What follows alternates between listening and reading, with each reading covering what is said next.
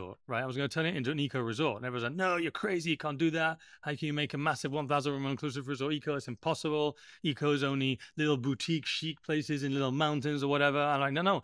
Eco, we we, we all must care about the environment because we are an extension of, of the world with a consciousness. We are part of nature. We are an extension of nature. Everything in us is just an extension of nature. We should all care for nature. It shouldn't just be for the wealthy or for whoever, or, you know, it needs to be everyone. You are listening to Veggie Doctor Radio, and this is episode number two hundred twenty-seven. Welcome to Veggie Doctor Radio. I am your host, Doctor Yami, board-certified pediatrician, certified lifestyle medicine physician, certified health and wellness coach, author, speaker, mother, wife, and human being. I passionately believe in the power of diet, habits, and mindset in sparking and sustaining well-being and joy in our lives. This podcast combines expert interviews and thoughtful monologues to explore plant-based nutrition, lifestyle medicine, parenting, mindset, and other exciting and fun topics. I hope that these episodes inspire you, uplift you, and equip you with the knowledge and tools to live your best life. Are you ready to get started? Let's do it. Well, hello, veggie lovers. Welcome back to Veggie Doctor Radio. I have quite an interesting episode for you today. It's a little different, actually a lot different from my typical episode. Today, I have interviewed Alex Ferri, who is the C E O and founder of Palmaïa, the House of AÍA, in Mexico, which is a vegan resort. So you're going to learn all about that. But let me tell you more about Alex. So Alex Ferri is a passionate entrepreneur who has founded many projects, from Charlie's Vegan Tacos, a vegan taco franchise in Mexico and Miami, to a review app for guests to review hotels while they are staying at them, which he founded in two thousand thirteen. Alex also owned and operated Sandos Hotels and Resorts for many years. In contrast to Sandos, Palmaïa is the first time Alex has been able to build exactly what he would want out of a resort modeled after his own lifestyle. He is a vegan and fiercely passionate about sustainability and how our eating behaviors impact the environment. He created Palmaïa to be a gathering point to welcome like-minded individuals, create community, and help people discover the unknown through the sound and wellness programming. It sounds super fascinating. It sounds like an amazing place to visit. I would love to visit someday, so I'll keep you updated if I go. But in this episode, we talk about his journey into veganism, which is quite interesting, his entrepreneurial journey as well, how he got kicked out of school when he was ten years old and what that prompted after that. And then we talk about his resort, Palmaïa, the House of AÍA, why he created it, who it's created for, what his guests are typically like, why they're visiting the resort, what his favorite feature is of the resort, and what it was like opening a resort right before the global pandemic. He opened it in January of twenty twenty. If you're interested in that and want to hear more about it, then definitely listen to this episode. And I thank you for being a loyal listener. And if you're first time on Veggie Doctor Radio, thank you so much. I hope that you will explore all the different episodes I have. And also feel free to check out some of the freebies I have at dryami.com forward slash free, because we're creating playlists now, which are really helpful, especially if you're a parent and you would like to see all the episodes I've done that are pertaining to children and families. Then you can find that in that list of freebies. And we're going to be creating more and more playlists like that that will help you navigate the podcast and all of the amazing resources that are on here. Again, thank you so much for being a listener on Veggie Doctor Radio. I hope that you enjoyed this episode. And now let's welcome Alex Ferri. Hello, Alex Ferri, and welcome to Veggie Doctor Radio. Doctor Yami, lovely to meet you. Well, I'm so happy to have you here, and we're going to be talking about some interesting things, the resort that you've created. But before we get there, I want to hear about your vegan journey. I'm curious, when and why did you adopt veganism? And also, how do you define veganism for yourself? Yeah, I guess everyone's got their own version of their, their journey and their story, right? Mine started probably around fifteen years ago. So um, I just moved to Mexico, and we could probably talk about that later because that's still got a lot to do with how I created Palmaïa. But uh, my journey started when I went to L A to see some friends of mine who were stay, who were living in um, Silver Lake, obviously, you know, vegan center now. But that was fifteen years ago. And uh, there were friends of mine who moved from Spain, and they were always into alternative medicine and and interesting food, like stuff, stuff I didn't know about, because I used to eat uh, normal. But when you define normal for me, I, I came from the Mediterranean. So my normal diet was always mostly fish, vegetables, and things like that. I was never really a large meat consumer anyway, probably just barbecues. And I never really ordered in a restaurant, but when I was at friends' houses, they do barbecues and things like that. But anyway, I got to his house in Silver Lake, and it was in the mountains there, and I walked into the kitchen, and the guy was like, had like a tray of almonds in a thing, and he had this little thing, and he was blending stuff with a Vitamix, which I didn't even know what they were at the time. I go, I go, what the hell are you doing? It's no, because you know I'm, I'm I've soaked the almonds, and they, they're going to sprout, and I'll activate the enzymes, and they're going to dehydrate them. When I dehydrate them, I'm going to rehydrate them again, and I'm going to put them in this bag, and I can make almond milk. And I'm like, what are you talking about, please? So anyway, we had this massive conversation about what about um, raw food, because he was a raw food at the time. And anyway, the conclusion is that they gave me the China Study. Obviously, I think a lot of people, that book has been a breaker for many people, and for me was too. So they gave me the China Study. I came back to Mexico. I plowed through it. I've always been really interested in health anyway. And I read through it, and it was pretty clear that um, obviously meat as such um, wasn't good for you. No. I mean, the whole book is, I think you can all read the book, and I think most people have done. I think what what's interesting also to point out is like the, the, the book is very black and white. So, for example, it says meat in general is bad for you. But the um, my only critique of it would be that, for example, it doesn't say what type of meat, no? Because I think it's a big difference between mass-processed industrial, industrial meat put into these little packages that you cut as synthetic meat, as maybe pasture-grown meat in the mountains, or maybe the meat, the, the Maasai Mara hunt in Africa or whatever, no? So there wasn't that comparison, but the, the statistical differences were pretty significant. So anyway, I stopped eating meat, and I started on this journey. And uh, after eating meat, I then gave up sugar. Um, because, uh, I mean, I, I grew up, I'm half English, half Spanish. I grew up in England. Well, I grew up in Spain, but I was expelled from school when I was ten. My mother sent me to boarding school for ten years. So anyway, boarding school in England, every time you eat, you have a dessert.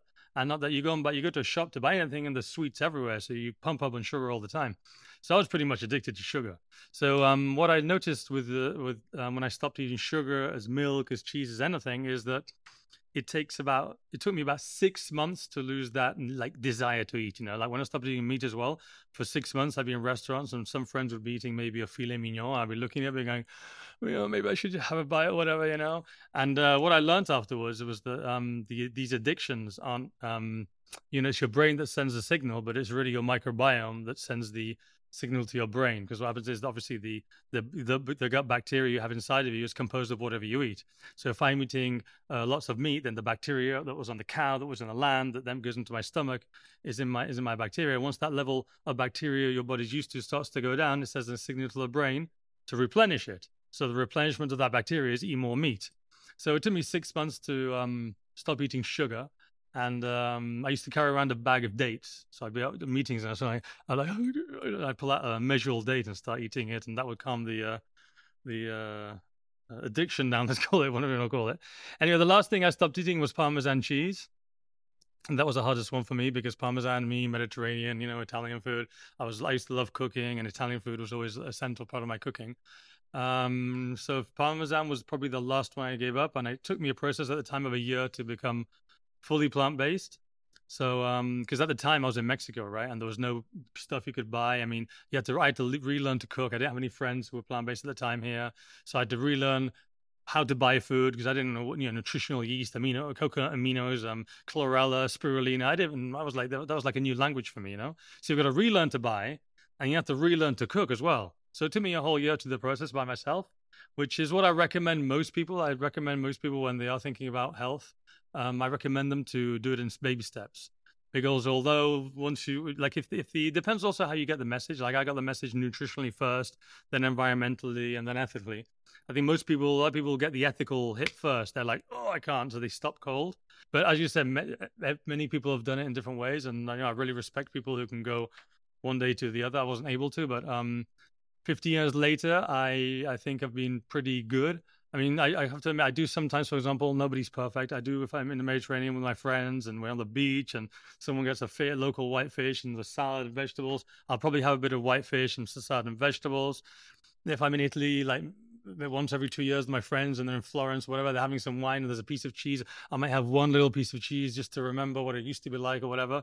I always feel like that my stomach gets destroyed the next day. So it's clearly not good for you. And uh, yeah, that's basically how I started. And so how would you describe, like, what, how do you define veganism for yourself now? So you said that you started kind of at the nutrition, but you did eventually come full circle also to the ethical side of it. Yeah, I think it does. I think there's three pillars. There's um, nutritional, ethical, and environmental. And um, I think for me, I, I, I very much, uh, I have a bit of conflict with the word vegan. Because um, I had a, um, a business before I had Palmaïa. I started a taco food truck in Tulum, and we were the first pretty business like eight years ago to do vegan tacos, like with meat replicas, but it was all homemade. It wasn't packaged. You know? So what I learned with that was a lot of the how the vegan community works. And what I learned was that the biggest enemy to the vegan movement are many of the vegans themselves. Because what happens is that people get on this righteous pedestal and we start to criticize others instead of be compassionate, understanding, and teach uh, nonviolence in a loving way, not in a violent way of criticizing and pointing the finger, which I think is what um, scares people away and creates this big division, which isn't good. We have to be very careful and very meticulous almost about how we talk about uh, vegan or plant-based. And for me, vegan isn't just about food. I think it's become popular over the past So, because since I, I mean, I think over the past ten years, maybe it's, be, it's become more related to food alone because of the social media and the food sharing photos and all this. So people say I'm vegan with the food, but that's not true. I think the word vegan is much more, much more profound. I think the word vegan really is uh, an act of nonviolence on behalf. You know, it's an act of love. It's an act of saying to yourself, okay, I'm going to live a nonviolent life. And I believe no one can be truly vegan because we all destroy in some way or another. Um, me, by building this hotel, I already destroyed something as well. So it's very hard to be, it's almost impossible to be nonviolent in a pure ethereal way. But what we can do is the best we can. No, like you can try and buy a car with no leather seats if you can, if you're lucky, if they even have an option nowadays. You can try and buy clothes with no leather. You can try and buy, you know, wood that's more um, sustainably farmed instead of destroying old growth tree forests. There are many things you can do, you know. Um, so I think uh, vegan is living a life of nonviolence as much as we can within the matrix within which we live. Yeah, I love that. I fully agree with that because I, I don't believe that anybody can be perfect at anything. It's but there's so yeah. much suffering and there's so much destruction in the world that everything that somebody can do to decrease some of that suffering and destruction is contributing to the benefit, right? So we, and if we point fingers and say, you're not perfect enough, for some people, like you're saying, it's going to drive them away because a lot of us are, are all or nothing. So you're either going to go all in and try to be perfect, or you're like, screw them. I'm not going to do any of this stuff at all. And what's worried me is that like health became political, which is ridiculous because health existed way before politics. What I've noticed is that this this this um, this uh, division between you're not vegan enough or whatever is now being used and it's become political as well. Whereas, as I say, health should never be political. Health is your given birthright and you're, you're a sovereign being and you have the choice of health, whether you, whatever your ideology is, you know, it shouldn't be because you support one guy that it means that your health, you, you know, you're put in a box of a certain health philosophy. That's completely wrong because everyone's on their own journey anyway. And it's almost impossible that we're all at the exact same journey, you know? Exactly. Well, and there's also healthism that exists and it can be very strong in the plant-based community, plant-based vegan community as well. And so um, we have to be careful that we're not judging other people because of their health status, because no matter how great a diet you have or lifestyle you have, unfortunately, we're all still human living in the real world. And, you know, sometimes we get sick. So, yeah. And everyone's at their own level. Everyone is at their own level and you have to respect that level. And if you said, if one person decides not to eat meat once, once a day, once a week, then that's a massive gain already. That's probably like a few animal, less animals dead every year, you know? So that's a, already a win if you ask me. Absolutely. Well, I'm just like insanely curious about how you got expelled from school at ten. So tell me what, tell me that story. How did that happen? Okay, what I've realized over time and uh, what I've realized, it's really, I've realized more why now lately because I've realized that um, I was sent to the English boarding school because my mother being English, my father's Spanish, but my mother's mind through her conditioning and all the culture of England, everything is English private education is the best in the world and blah, blah, blah. So I was sent to an English boarding school where I literally had the best education, but um, one of the best. But if you ask me, what I've realized is that the entire education system in which we live is a one massive indoctrination system. And uh, the way I think is so, or I think even as a kid, it seems I was completely... I was always the dumbest guy in school, the last in every report and everything. And um, what they do is, there's a, as, a, as, as, as the system boxes you into that and believing that. So if you believe that, you will become that, right? So what happened was I was just in Spain, the system was too rigid and matrixy or whatever you want to call it. And I guess as a child, I wanted to do other things. I want, I was a creative person. I was like, I remember I used to go into my, my parents' like uh, garage at home and start ripping things apart and inventing pieces and putting things together. So basically I, I was just bored. So I just run away from school every day. So I ran away from school every day. And in the end, the dean said to my mother, look, if you don't take him out tomorrow, we're expelling him. So she said, okay. So she took me out. Wow. Super uh, fascinating. And but you thrived at the boarding school? Um, I think I was uh, aligned and disciplined. So I went into more academia. I started studying a bit more. I was always in the uh, in the dumber class, let's say. I was never ahead of the uh, curve. But um, yeah, I think I, I mean, it, it, it, I did it. It served its purpose, it, and it made me whole, part of who I am today. It also gave me lots of trauma, which allowed me, which allowed me to recognize things and heal uh, at the same time. Because our conditioning is that boarding school suffering is good for you. It's all character building. You know, go and play rugby in minus fifteen degrees in shorts and get thrown in the snow and beat up. It's all good. It's character building. But what you don't realize is that at the time, your, you know, who you are is getting traumatized by all that. So it also, like, you know, everything happens for a reason, right? Everything's wow. perfect. Wow, that's fascinating. How many languages do you speak? Uh, five. What? What? So, English, Spanish. Spanish, English, French, Italian, and a bit of Portuguese, I guess. And I can pretty much learn quickly. So. Yeah, I love it. I I love how everybody in Europe knows like minimum three languages from from the beginning. It's just amazing because here in the U S, it's like English. Yeah, well, my father my, my my father speaks ten languages. ten. And he didn't go. He, he didn't go to school. He was. Uh, he he ran away from school when he was thirteen. He started his own business from nothing. And uh, I always said to him as a kid, "Hey, Dad, how do you speak so many languages?" And he goes, "My son, the best way to learn a language is in bed." So I guess he was pretty busy at the time. Oh my gosh! Yep. Scandalous. I know. I mean, he speaks. He speaks Norwegian, Swedish, Danish, all wow. these like you know. Oh, oh, yeah. Interesting. Okay, yeah, yeah. so another so, it's another way, I guess, right? So you're you haven't been quite as lucky as your father then, since you only know five I, languages. Yeah, I, I, need, I need to get busier. Yeah. Oh my goodness! All I right, know, I, need to, okay. I need to up the game. So, so it sounds like you have a lot in common with your father, though, as far as like entrepreneurship and just personality type and the way that you see the world. Yeah, so we, we're each forged by we're each forged by each of our parents, right? Somehow. Yeah. And then we learn, learn to learn, learn to decondition from what they've taught us, right? So yeah, tell me about your entrepreneurship journey. So it sounds like mm-hmm. you've owned a restaurant. I know you've done some other things too before you started your own resort. Yeah, well, basically, I, I, I when I studied at university in London and Paris, and then when I left the university, I was going to work for a consultancy firm in London, but then I was like, oh, I've been away from home for fourteen years because I really want to go back to my family. We're all in Spain. I was like, what do I do? Like consulting firm or go and work in a family business? I was like, consulting firm, stuck in an office in London, they're called, go home. So I chose to go home in the end. I started working um, for my father, and he basically chucked me on the building side because we were building hotel resorts at the time because he has various businesses. That was one of them. So I spent five years in the building site, like building hotels and things. And then I didn't want to be in the business anymore. I did some sales as well for the corporate structure and things like that. And I left the business and I started my own furniture company in two thousand four. And what I do is I spent three months a year in Asia, um, um, going to manufacturers, designing furniture and decoration and things, importing them to Europe and wholesaling them around Europe and things. And that went bankrupt in two thousand six, seven because of the housing crisis.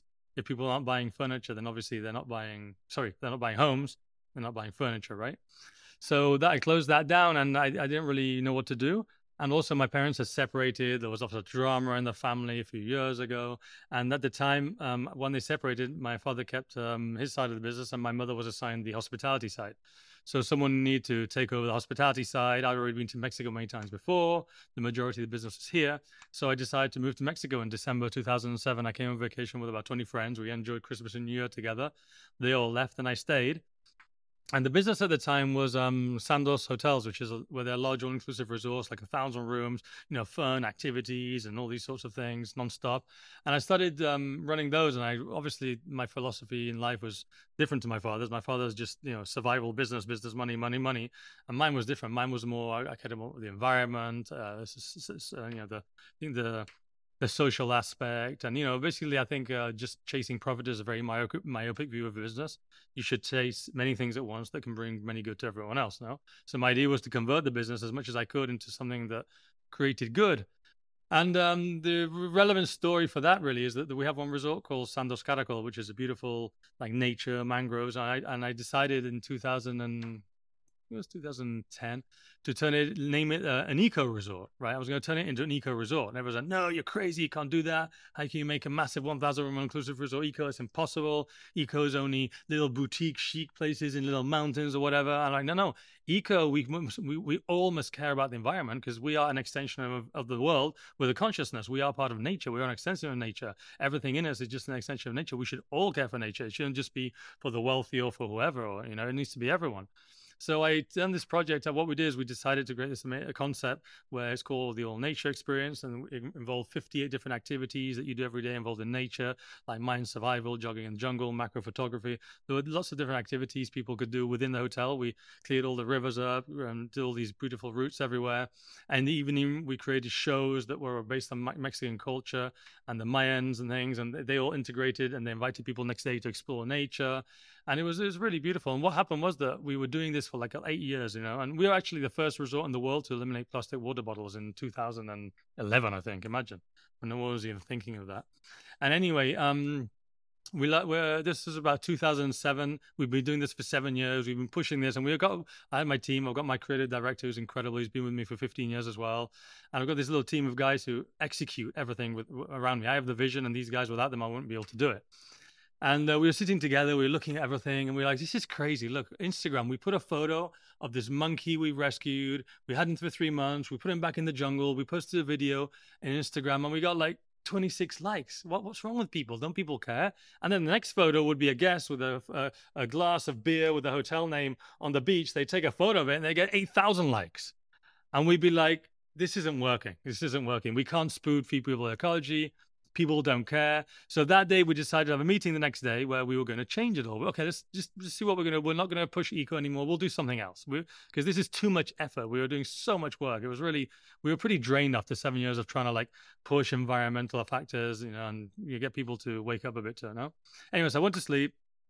Woke up in the morning and an email come, came in my inbox. Like, bing. I was like, huh? Expedia Environmental Awards, and it was Earth Day. And what Expedia had done is they'd um, analyzed more than eight million reviews from hotels around the world. So they're eighty million. It was a crazy, huge amount. And they, um, through A I, they took all the comments of like saying this is the most sustainable, eco, referring to nature. So basically, our hotel was number one in the world. We've been chosen as number one in the world of the, all the hotels. We were the only hotel in all the Americas, and all the other eco hotels were little tiny boutique ones in the Philippines and these places like that. So I, t- I printed the email, took it into the office. I was like, guys, we've got to keep going. We've got to keep going. Let's keep going. Everybody, it's like, it reminds me of that feeling that you get where you want to give up right before something big happens, you know? It yeah, just like yeah, feels yeah. so grueling, but if you just hold out. The same thing happened with the taco food truck, because the food truck we opened, I opened a few years before with Charlie, who I met in one of my hotels. He'd like been head of lots, of, he'd been head of chef for lots of steak houses in Mexico City. He didn't want to work. He changed and he went to work in Cabo. I met him there, and we spoke about the idea of uh, he never knew what plant based was, so I spoke about it. He started trying plant based himself, and then we spoke about the idea of like what's the best way to get people to eat less meat. Okay, not eliminate meat, get people to eat less meat. So the idea was to create food that was so tasty that um, people would eat it and not care that they're not eating the meat. So we so we created what was called Charlie's Vegan Tacos. And um, what happened was that uh, we opened it in Tulum the first year. And for one whole year, we were selling maximum two hundred dollars a day. Wow. It was a disaster. It was like vegan tacos. Everyone thought, what's that? Lettuce and kale. So anyway, that happened. And and then what happened was, oh, after a year, November came, which was the high season. And obviously the few people are going to be sharing it and telling everyone about it. And November came and suddenly, boom, everyone arrived when it became high season. And we and it started wonking. And we expanded it. Uh, we opened one in Miami and then we had to close it down because during COVID, um, we couldn't find any workforce for it. So we just closed it down in the end. And Charlie was joining me anyway in Palmaïa. So um, this is a far larger project where you're going to do much more uh, impact anyway. Wow. Well, you've definitely had a lot of experience in, in entrepreneurship. What's the easiest choice you can make? Window instead of middle seat? Picking a vendor who sends a great gift basket? Outsourcing business tasks you hate? What about selling with Shopify? Whether you're selling a little or a lot, Shopify helps you do your thing, however you cha-ching. Shopify is the global commerce platform that helps you sell at every stage of your business. From the launch your online shop stage to the first real-life store stage, all the way to the did we just hit a million orders stage? Shopify's there to help you grow. Whether you're selling scented soap or offering outdoor outfits, Shopify helps you sell. Wherever and whatever you're selling, Shopify's got you covered. Sign up for a one dollar per month trial period at shopify.com slash try. Go to shopify.com slash try now to grow your business, no matter what stage you're in. Shopify.com slash try. So tell me about the House of AÏA then. So it's Palmaïa, the House of AÏA. How did that come about? So that came about because I was already, um, by by two thousand eighteen, when um, the, all this change happened in the other resort, I was already building this resort, but it was going to be an extension of the Sandos I had. Like it was going to be an extension of the all-inclusive I had. Um, what I did is I I took um, um we'd had this, this is the first land piece of land my father bought twenty-five years ago in Mexico. But um, I've been so busy refurbishing all the others and doing so many things, I never got time to to to deal with it. And also I kind of like, almost wanted to leave it virgin by itself, but in the end I had too much pressure from all the share everyone. I had to do something, so we were going to do it. So the best thing I could do at the time was I changed the environmental permit, because the original permit was fourteen buildings and involved destroying the entire piece of land and just doing cement, and it was going to be like your typical resort, no? So I spent five years changing the environmental permit. I eventually changed it and I made uh, seven buildings, which meant that we only occupied um, thirty percent of the space, which for me was a massive win at the time. So I started building it, and I've been working with a guy called Carlos, who was my architect for five years. He'd become a complete friend to me.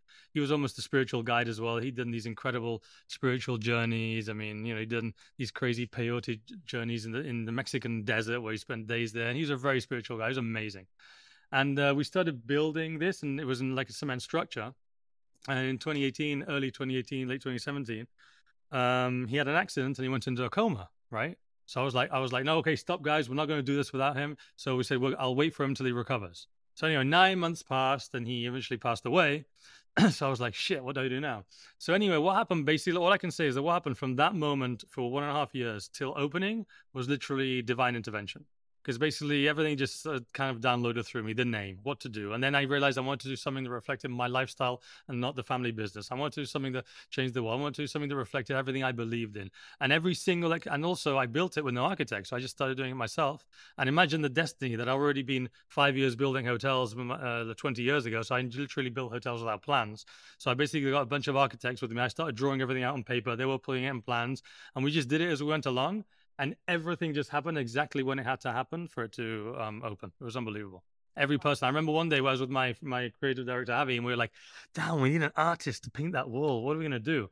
We got an email, and suddenly this you, this Slavic girl is lost in Mexico. She's lost her permit, and she's an artist, and she needs a way, to, way out. We're like, okay, call her. So we interviewed her, and she's still the girl here giving art lessons. I mean, literally everything happened when it had to happen. And also, um, there's no coincidence that... Um, I called it the House of AÏA, AÍA being a short term for ayahuasca, as I later discovered, because my daughter, one of my daughters is also called Alaya, and my life seems to be full of AÍAs everywhere.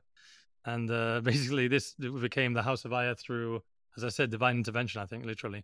Anyway, and then what, one of your, this, I'll lead, this leads on to one of your other questions you'll probably have, which is how did I deal two months probably opening before COVID hit, right? Because I opened two months before.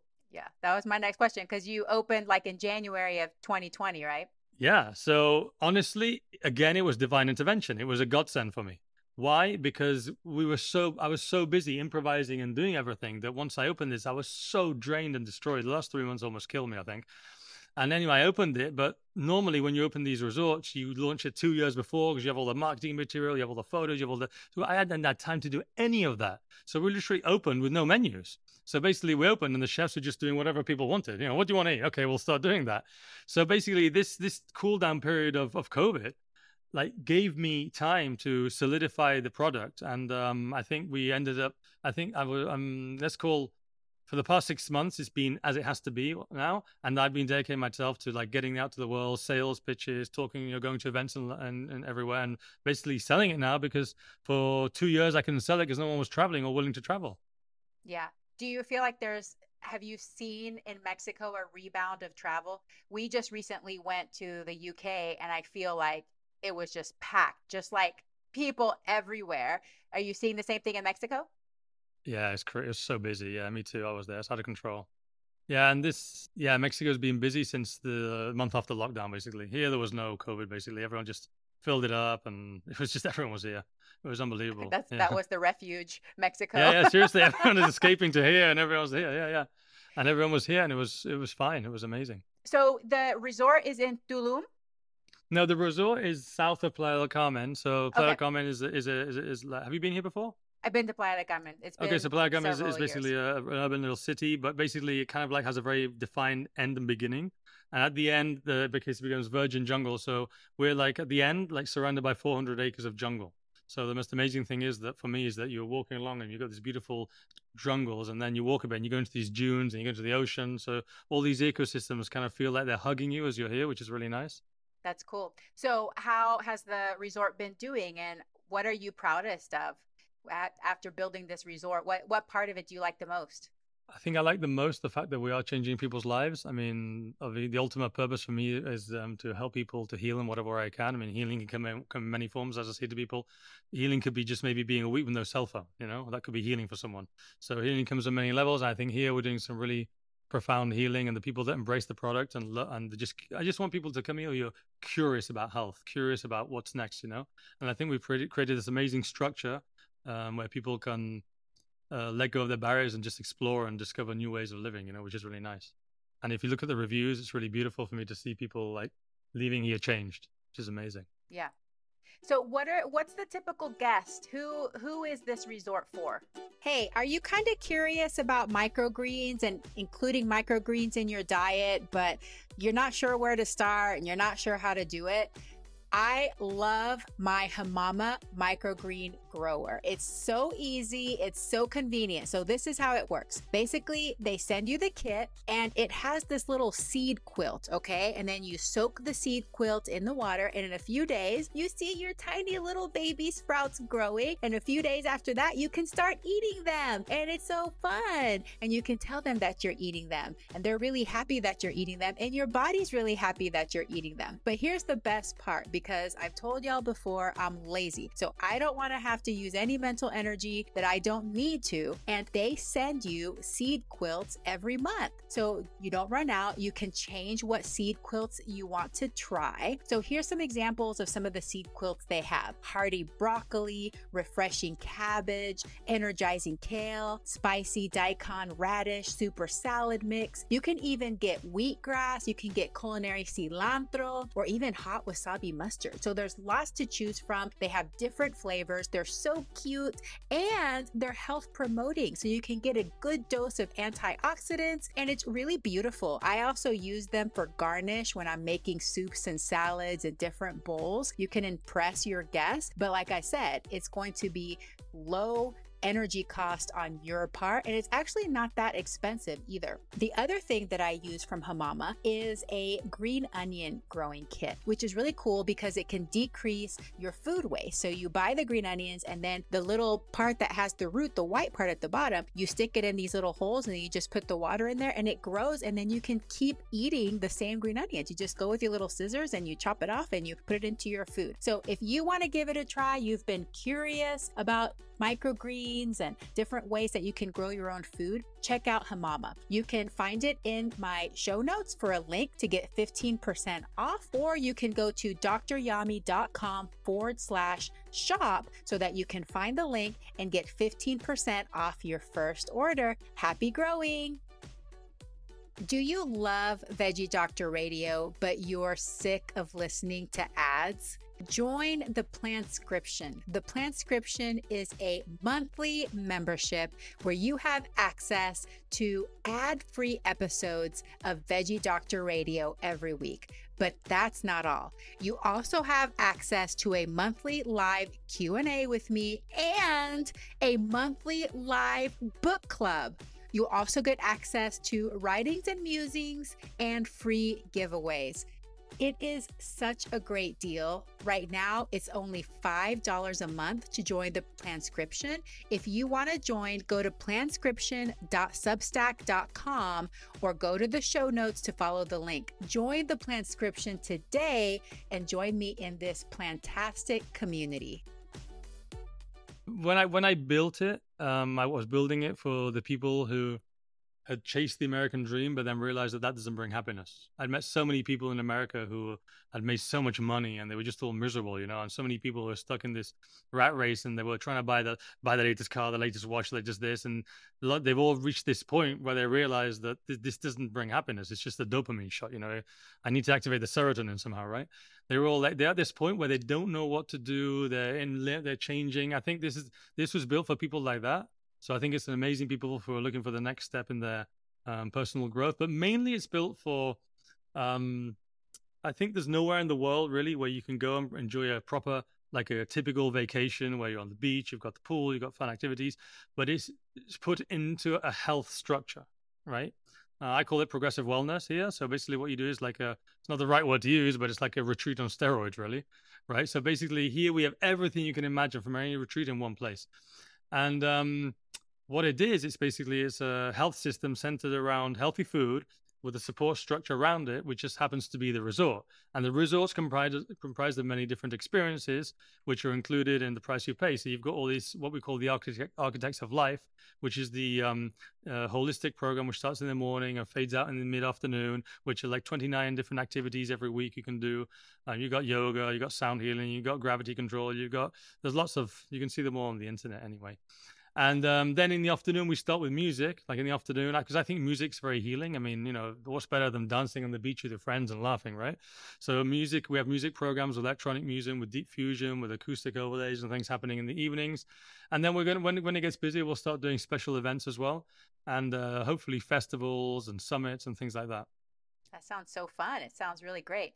What percent of your guests would identify as vegan? Do you feel like it attracts a high amount of vegans or just people that are kind of curious about it? I think curious about it, which is the best thing because they're the mo- people we can have the most impact on. Um, I thought this would be vegan heaven when I built it, but obviously not. Because my biggest problem in life was traveling vegan, right? I was like, where do I go? Where can I eat? I want to go somewhere where I can eat, eat vegan and not be the afterthought, right? Because everywhere you go, you've got the menu and you always have to choose the option. The option is usually just some grilled vegetables inside a taco or some grilled vegetables mixed with some pasta. And it's so boring, no? So here we do it the other way around. Here, all our menus are plant-based with some non-vegan options. So, and the reason we offer non-vegan options is because I said because of compassion, because everyone's at a different level of their health journey, right? Not everyone's fully vegan yet. So I need people to be able to come here to explore other things, like not just, not just health, but their consciousness and their body, you know, the, the, the energetic healing things, all these things need to be explored, but you might not be there on your health journey yet. And it might not necessarily be the diet they have. So I think that's important. Also, I think it's re- important to respect Uh, the mainstream science, uh, as you know, mainstream science, there aren't many long-term food studies because they take like twenty-five to thirty-five years to do. They cost hundreds of millions. So there's only about four or five interesting ones, I think. And they all say pretty much the same thing, that like plant-based, vegetarian and Mediterranean are the healthiest diets in that order. But what most of them seem to have in common is that you can eat up to eighty-five percent plant-based and have one hundred percent of the benefits. And I think the reason being is because they haven't done a study that's long enough yet that shows the statistical uh, difference in that. So I think it's important for us to respect the mainstream science, to respect people's journey they're on, and also to be compassionate as to, um, you know, maybe a girl's coming who's yoga and vegan, but the guy wants to eat steak. You know, I want her to enjoy the experience as well. And who knows, he might even start to discover his journey here as well. So I think Giving, living in this gray area is important because it can attract more people in to do more good. Well, it looks like the food is amazing. Do you find that people are surprised by how good the plant-based food is? And- Everyone is, yeah, yeah. Everyone's also, I'm super obsessed with food. I I love cooking. I'm, I've got, if you look over here, I've got my fermenting jars right behind me, fermenting food. So there's there's always th- I, I love co- I'm, I'm completely obsessed by food perfection. So I'm always on top of them all. I'm in the kitchen. I'm with the guys, and I'm very meticulous. I'm. It took me like two months just to get them to do the sushi rice correctly, for example. So um, I think yeah, the food is really good, and I travel around the world, and I can probably say easily that we have some of the best plant-based food in the world. Amazing. All right. Well, I want to shift gears a little bit and ask you, what do you wish more people knew? I wish more people knew that health is easy. It's not as complicated as people make it. Health. What I try and teach people at Palmaïa with the experience is that you can enjoy life and be healthy at the same time. Most people think be, being healthy is a sacrifice, right? Um, it's, and also the marketing, like all these bombardment of buy this machine, buy that machine, buy that supplement. It's like supplements everywhere, vitamins everywhere. It's just, it just confuses you in the end. It's not that complicated, you know? Um, one thing that's interesting for me is that I think this is an analogy I use a lot, which is most people, when they think they're going to go on vacation, just the default vacation, you immediately think, oh, I'm going to eat as much as I want because I'm going to be on vacation, right? And then you know by that that, oh, I'm going to eat, so I'm going to put on weight. And then you say to yourself in your head, okay, but it's okay because I'll do a diet when I get home. But my question is, how many people really do a diet? Probably ten percent maybe, maybe, right? Because once you get home, you got the kids, you got to work, you got everything. But as we know also, diets don't work because eighty-five percent of people who do a diet weigh more than they did before the diet, after the diet, because it's restrictive. So they start eating again afterwards, they put on more weight, and then in this endless loop, right? So what we do here is that, imagine you can be on vacation, you can enjoy life, you can enjoy music, you can do adventures outside of the hotel, you can be on the beach, you can eat incredible, and you can be healthy and probably lose weight. I think most people who come here who eat as much as they want probably lose weight unless they're not already um, slim themselves. Yeah, because as you know, eating fiber fills you up, and it's less nutrition than the normal diet. So you, by by default, you're taking in less nutrients because we don't need as many anyway. So you just lose weight automatically by eating plant-based anyway. Yeah, reduce calorie density, but yeah. At the same time, you can eat ad libitum, eat as much as you want, feel satisfied, be able to tune into your body, and so it's a win-win situation for most people. Yeah. But I think what yeah. you're getting at also is the fact that we kind of live life unsustainably, and why not just choose habits that you can sustain all the time, whether you're at home or whether you're traveling, instead of always feeling like you have to do this like binge restrict, you know, like I'm just going to restrict myself. And then if I'm on vacation, I'm going to eat whatever, overindulge, probably not feel great while you're vacationing because you're overstuffed and not feeling good. And then, you know, that cycle over and over and over again. I think that accompanies really the way we're living, because what happens is, we're, as you know, we're, we're, we're living the story of disconnect with nature. So as we disconnect from nature, we're also disconnected with food. We're disconnecting with real music. We're disconnecting with so many things. It's the story of disconnection, but we need to, you know, it's a story of separation from our, our, our essence, right? So I think the more we connect with nature, the more you start eating healthy anyway, because the more you learn about nature, you realize about, you learn about soil, the bacteria and the fungi and the importance of that in creating the amino acids in the plants, and health and soil health and atmospheric health. And it all kind of accompanies each other. So once, once you start that journey to caring about the world, you start caring about yourself as well. But really, to care about the world, you need to care about yourself. So it's kind of a loop somehow we need to um close, right? But I think there are many exits onto that loop that you can then start. Yeah, it's positive different ways feedback of cycle for sure. Yeah, there's many ways of getting there, I think. All right, do you have a morning routine? Um, I don't have all these crazy routines like a lot of people. What I do is I do some dry brushing. I do uh when I wash my teeth, I do, I do tongue scraping. Um, I do exercise maybe three, four times a week. Um. I do varied exercise, so I'll do tennis, yoga, primal move, running. I, I vary exercises, maybe swimming as well. Um, but mainly I, I fast as well. So I do, normally I try and do every week, Monday and Tuesday, no eating. So I do two days of no eating every week if I can. If, I, if I'm traveling, obviously I can't do it. And then every three, six months, I do about two or three weeks of no eating as well. Wow. Do you do that by yourself unsupervised? Yep. Yep. All good. You're still so alive, I own, so I guess it's got, working. Yeah, yeah okay, I got my own method. Right. I haven't ever done this on my podcast before because I'm trying really hard to avoid all the isms. Yes. But what is your age? forty-six. Wow. Okay, I'm like I said, I'm not. I'm like not trying to be judgmental about no. age, but for those that are listening, Alex looks like he's in his twenties. And so whenever you Thank started you. talking about, you started talking about working when you're already, you know, yeah. so early, I was like, wait, this, this math is not adding up, already being vegan for fifteen years. That's amazing. You're older than me. You look like twenty years younger than me. So that's incredible. Thank you. Well, I think it's, as I said, I think, I don't know, I don't, I don't know if it's, it is what it is, but it's just, as I said, it's simple in the end. And basically my, my philosophy has always been my body's my temple, but mainly avoid every single toxin you can, right? Yeah, absolutely. All right. Anything else that you, circling back to your resort, what else would you like to have my listeners know about the resort? How can we connect with you? How can they find it? Book their next day. Yeah, well, um, you can find us on Instagram, obviously, under the House of AÏA, and also the webpage, the house of a i a dot com. And I'd say that anyone who's curious about um, health and wants to um, learn more, or wants to just live a unique experience, or just wants to carry on their health journey, I think we're the perfect place, really. And there's nowhere, I really believe at the moment, there's nowhere else in the world. And I've really traveled a lot, been to a lot of places. And I, the idea with this place was for it to be unique. And currently, I think it's unique in the world. I love it. Well, I hope I get to visit someday. I think that would Please be great. Please do. Okay, last question. Leave my listeners with your best tip for traveling as a vegan.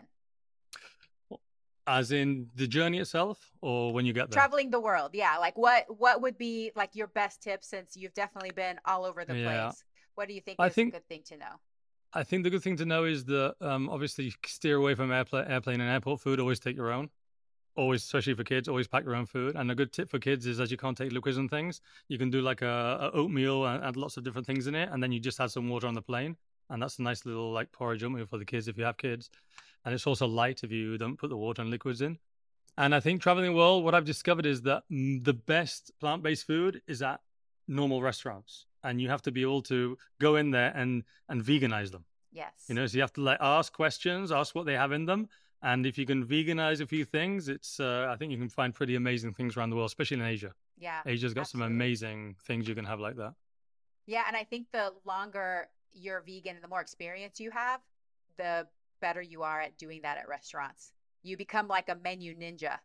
You're like, okay, I want you to put together this and this and this and this and make my plate that way. Yeah.